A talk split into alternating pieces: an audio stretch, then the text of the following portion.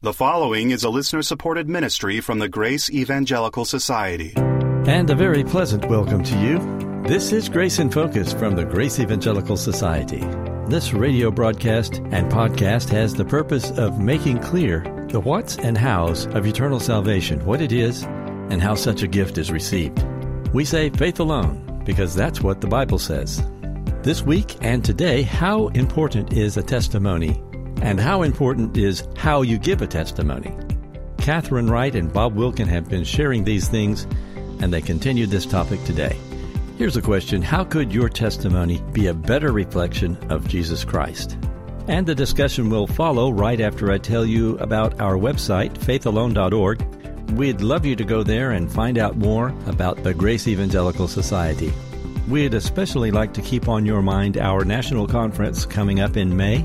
It's going to be a wonderful time, great teachers, great fellowship, and a wonderful place to stay at a family camp. Find out more about it on faithalone.org. Now then, Bob and Catherine with today's discussion. All right, welcome back to Grace in Focus. I'm here again with Catherine Wright. I'm really enjoying, Catherine, this discussion of testimonies. Awesome. I'm so glad. It's a passion project for me. I've had a lot of conversations with folks on it. It's important. All right, now when I was about 10, my grandparents had a, a ranch a little bit north of Los Angeles. And one time there was this bee's nest. I got a stick and I was hitting the bee's nest, and I think I got stung about 10 times oh. Before I jumped in this big, like, reservoir they had.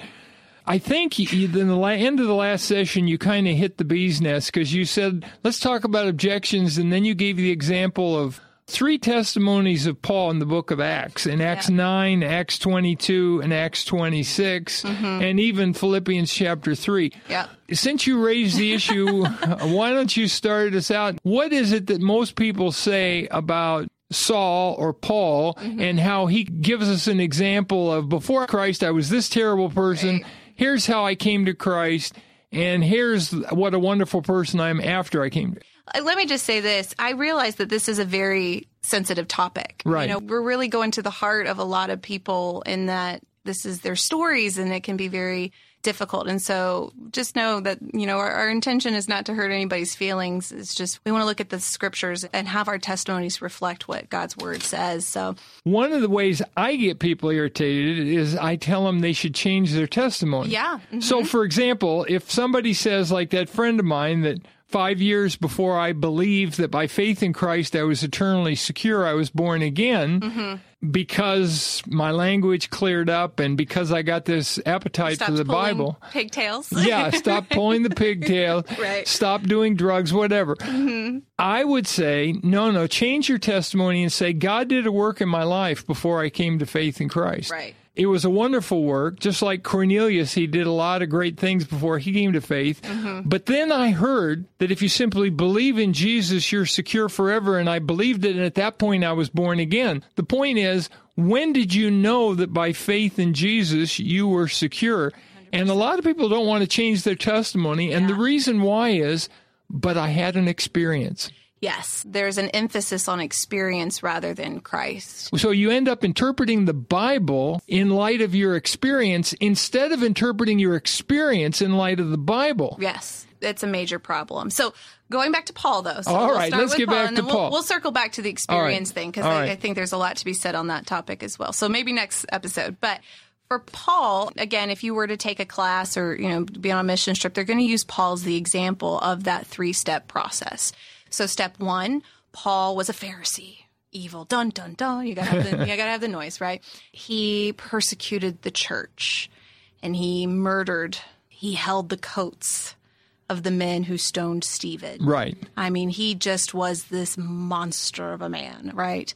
And then step two, he came to faith on the road to Damascus. And then step three, he became, what did we say? Super Christian. Yeah. And gosh, if there's anybody who exemplifies, quote, super Christian, Paul's the guy, right? He right. became a missionary. He became an apostle. He could speak in tongues. He became the greatest missionary that ever lived. He wrote most of the New Testament. I mean, and then died a martyr. He became the greatest. And so you have this extreme on both ends, right? He was a murderer. Right. And now he's the greatest godliest missionary, apostle, martyr, writer of the scriptures that ever lived. Right. Now you need to have a testimony that follows that pattern. Yeah, good luck. And so that's the first issue is that we are putting Paul as our standard. And so that's kind of the first question. Is that really, you know, is he the standard? Is he the one that we should try to emulate? Is that what we're called to do? Yeah, but you made a good point talking about Acts 22. You were saying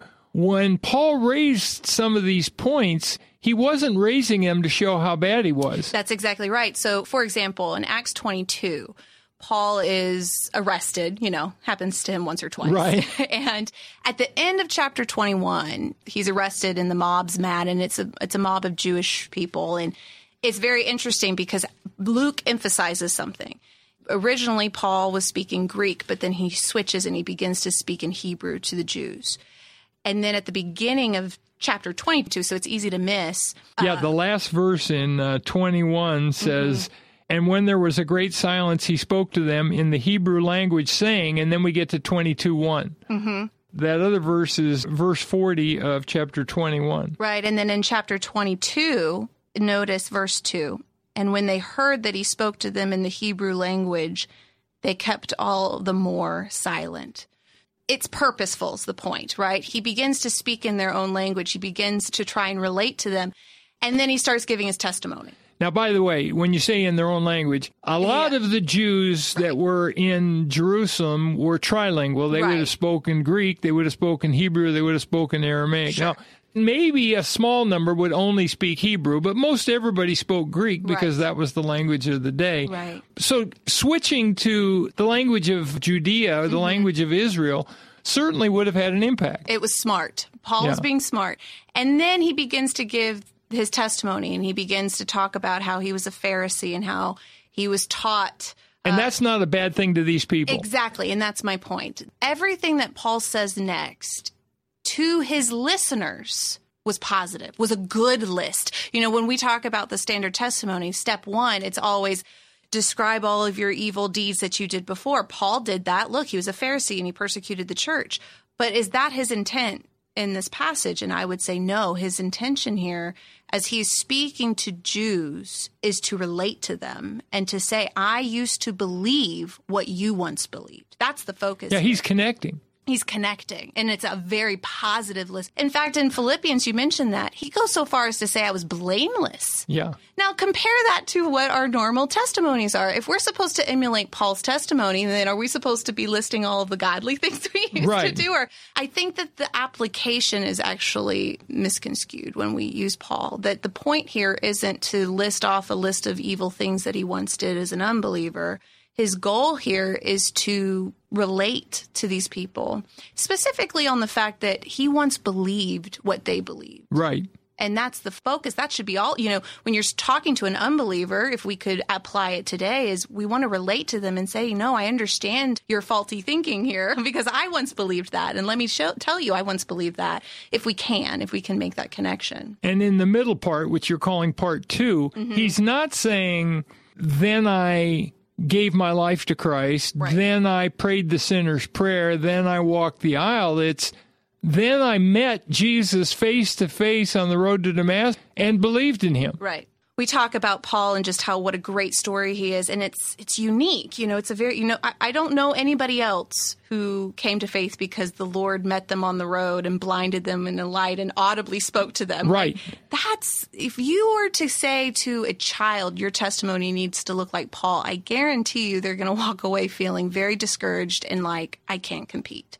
But I would say that Paul does tell us in what way we can emulate him or how we've emulated him, and it's by faith. And he says so to Timothy in 1 Timothy 1. Okay, 1 Timothy 1.16 says, I'm an example Mm-hmm. of those who are going to believe on him Mm-hmm. for everlasting life. Right. I'm the pattern in this way. In what way? By belief.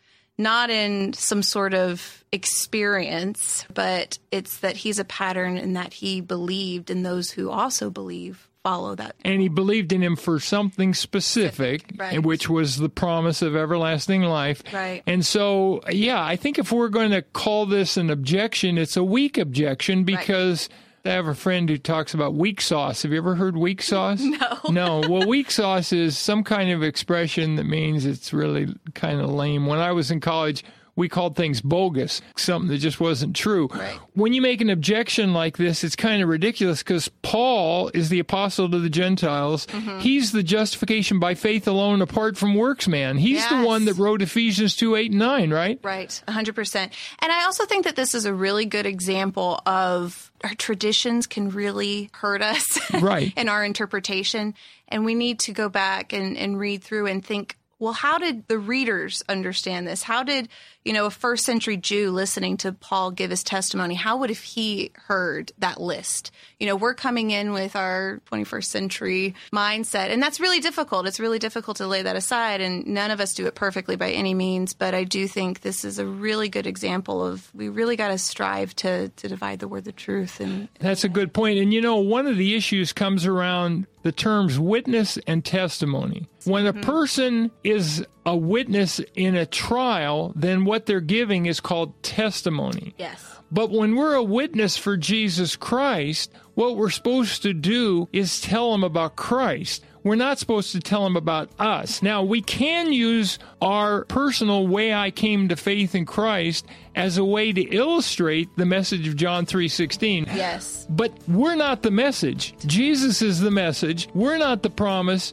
The promise of life is the promise. Mm-hmm. And it seems to me we get confused because we make it seem like the testimony is the message. correct. No, our testimony should illustrate the message. And by the way, that's why if your testimony doesn't come down to, then I believed in Jesus for everlasting life, Yep. then you need to redo your testimony because it's not illustrating John 3.16 or John 5.24 mm-hmm. or Ephesians 2, 8, and 9 or Acts 16, 31. It needs to illustrate whatever your anchor verse is, right? And we all should have an anchor verse. Uh, yeah, I would agree. And I think that maybe in our next episode, we can talk more about this idea of experience versus pointing people to the truth. I think that's a major issue. All right, we'll do that next time. And let's keep grace in focus.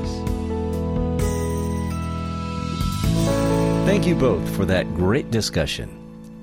Are you interested in finding other free grace believers just like yourself in your area? Well, you can do that by going to our website, faithalone.org. That's faithalone.org. On our website, we have a church tracker.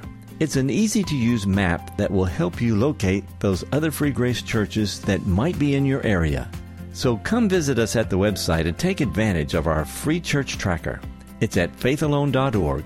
That's faithalone.org. There are a lot of costs involved in staying on the air. That's why we so much appreciate our financial partners. If you'd like to learn how to become one, you can find out more by going to faithalone.org. We would love to hear from you. Maybe you've got a question, comment, or some feedback. If you do, please don't hesitate to send us a message. Here's our email address. It's radio at faithalone.org. That's radio at faithalone.org. Next time on Grace in Focus, what if, by the way you gave your testimony, it actually became a false testimony? You wouldn't want that. Find out more and join us on our next Grace in Focus. This is the Grace Evangelical Society. Until next time, let's keep grace in focus. The proceeding has been a listener supported ministry from the Grace Evangelical Society.